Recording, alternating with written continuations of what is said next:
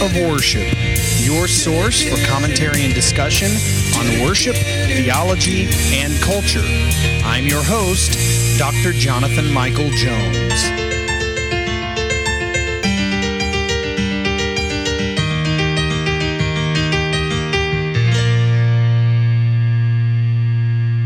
Hello and welcome to the Active Worship Podcast. This is Dr. Jonathan Michael Jones. Thank you for joining me today as we are looking at Psalm 145, another Psalm of David.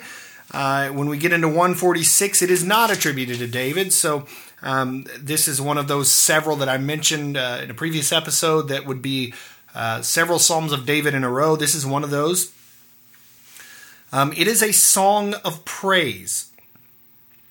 And so, uh, Psalm 145, the psalmist here leads Israel in praise of the Lord. And the poem here is the first of six hymns that close the Psalter, uh, sort of like a display of fireworks. If you ever go to a July the 4th celebration, you see the fireworks, you see all the cool stuff going up in the air, maybe 15, 20 minutes, and that last minute or two, it's the fireworks. I mean, it's the grand finale, fireworks everywhere.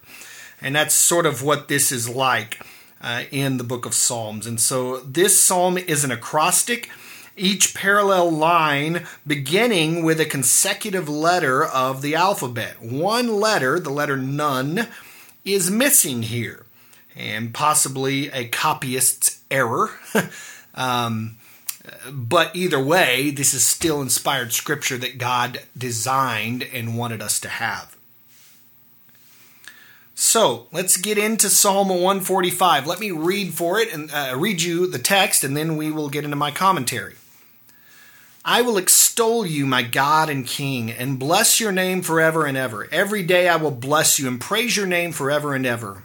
Great is the Lord, and greatly to be praised, and his greatness is unsearchable.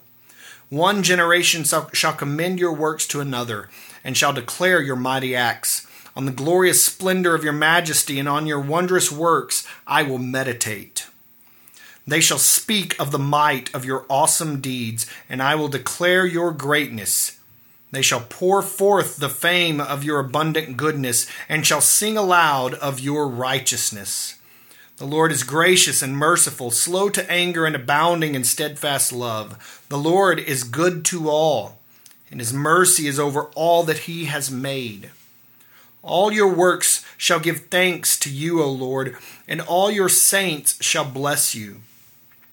They shall speak of the glory of your kingdom and tell of your power, to make known the children of man your mighty deeds and the glorious splendor of your kingdom. Your kingdom is an everlasting kingdom, and your dominion endures throughout all generations. The Lord is faithful in all his words and kind in all his works.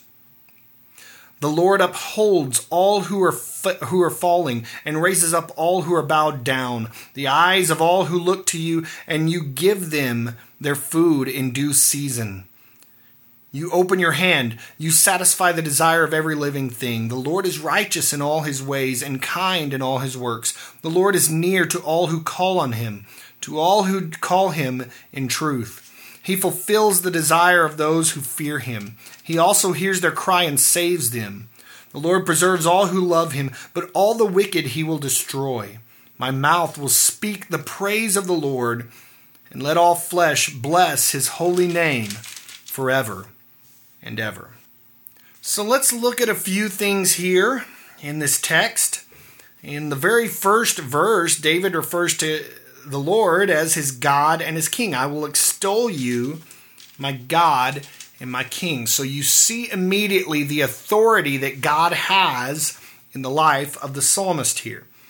And he speaks of his greatness. In verse 3, he says, Great is the Lord and greatly to be praised, and his greatness is unsearchable. In other words, God's power and might are so great that finite human minds are unable to comprehend them fully. And this verse teaches the doctrine of the incomprehensibility of God.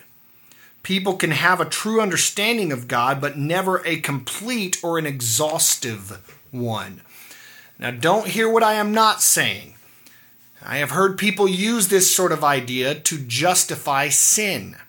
In other words, oh, we could never know God. We could never know the will of God. I've heard that. Maybe you have too. That's not what this doctrine suggests.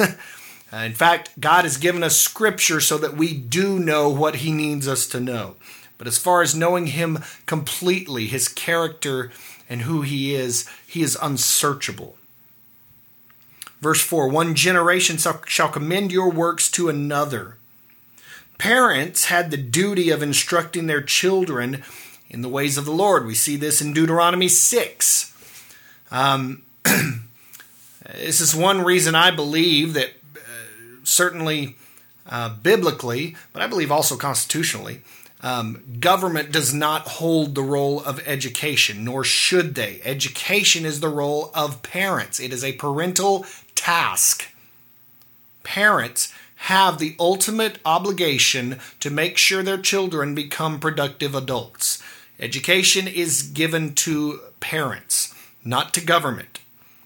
And we, even Christians, have uh, moved so far away from that concept that we just pass kids off as if it is the government's responsibility to educate children. Uh, you see, you may see posts sometimes on social media.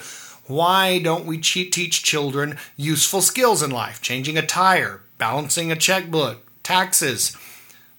Well, why is that the school's responsibility? Why aren't you teaching that? Ed, you're the parent. That is your responsibility. Anytime in Scripture you see anything about raising up a child, training a child, that responsibility is given to parents. And so this psalm, one generation will commend your works to another. Parents are given the, the obligation, the task of training their children in the, the ways of the Lord. It says in verse 5 on the glorious splendor of your majesty and on your wondrous works I will meditate. So God is great in what he is and what he does, and the psalmist will meditate upon that. Verse 8 The Lord is gracious and merciful, slow to anger, abounding in steadfast love. This wording occurs a number of times throughout Scripture, beginning in Exodus 34 6. And then he says in verse 9, The Lord is good to all. Think of this to all, to everyone. That includes people who die and go to hell. Yes, hell is a literal, real place. The Lord is good to all and loves all. That's not to say that He won't hold people accountable. That's not to say that God will just let everyone spend eternity with Him. That is not what it is saying, but He is good to all. Then in verse 8, he is slow to anger, abounding in steadfast love. He is gracious and merciful. So God allows people to live in spite of their deep sin, and that is a sign of His mercy. Verse 10 All your works shall give thanks to you, O Lord. All your works. This is sort of discussing the general revelation of God. Someone asked me one time, what would happen to a good man, say in a remote indigenous area somewhere, who lived a good life and died without ever hearing the gospel? And my response to this person was, well, uh, such a person would go to heaven. But the problem is, such a person does not exist. There's not such a person that is a good man. We are all evil. And besides that, Paul even says in Romans chapter 1 that, um, uh, that God's invisible attributes and his eternal power and divine nature have been clearly perceived since the creation of the world in things that have been made in nature. And so everyone is without excuse. And so there is a general revelation, a broad revelation to everyone in the world. And without digging too deep into my Calvinistic theology here, um, uh, we, we have, in Jesus said in Matthew 22, many are called, but few are chosen. And there is a similar uh, talking about call uh, in Romans 8, Apostle Paul says that um, those he predestined, he also called, and those he called, he also justified, and those he justified, he glorified. So, this call here uh, in, in the New Testament, you see three different types of calls. You see a general call, a general revelation. In other words, preaching the gospel. That is something that everyone hears.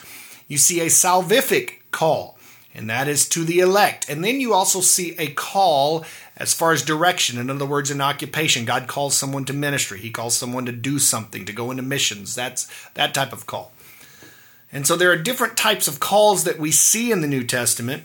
And when we see this, uh, that those he predestined, he also called, uh, this is talking about a salvific call. In other words, every single person that God predestined is called. And those he called, he justifies. Every person called is justified. Okay, so so trek with me here.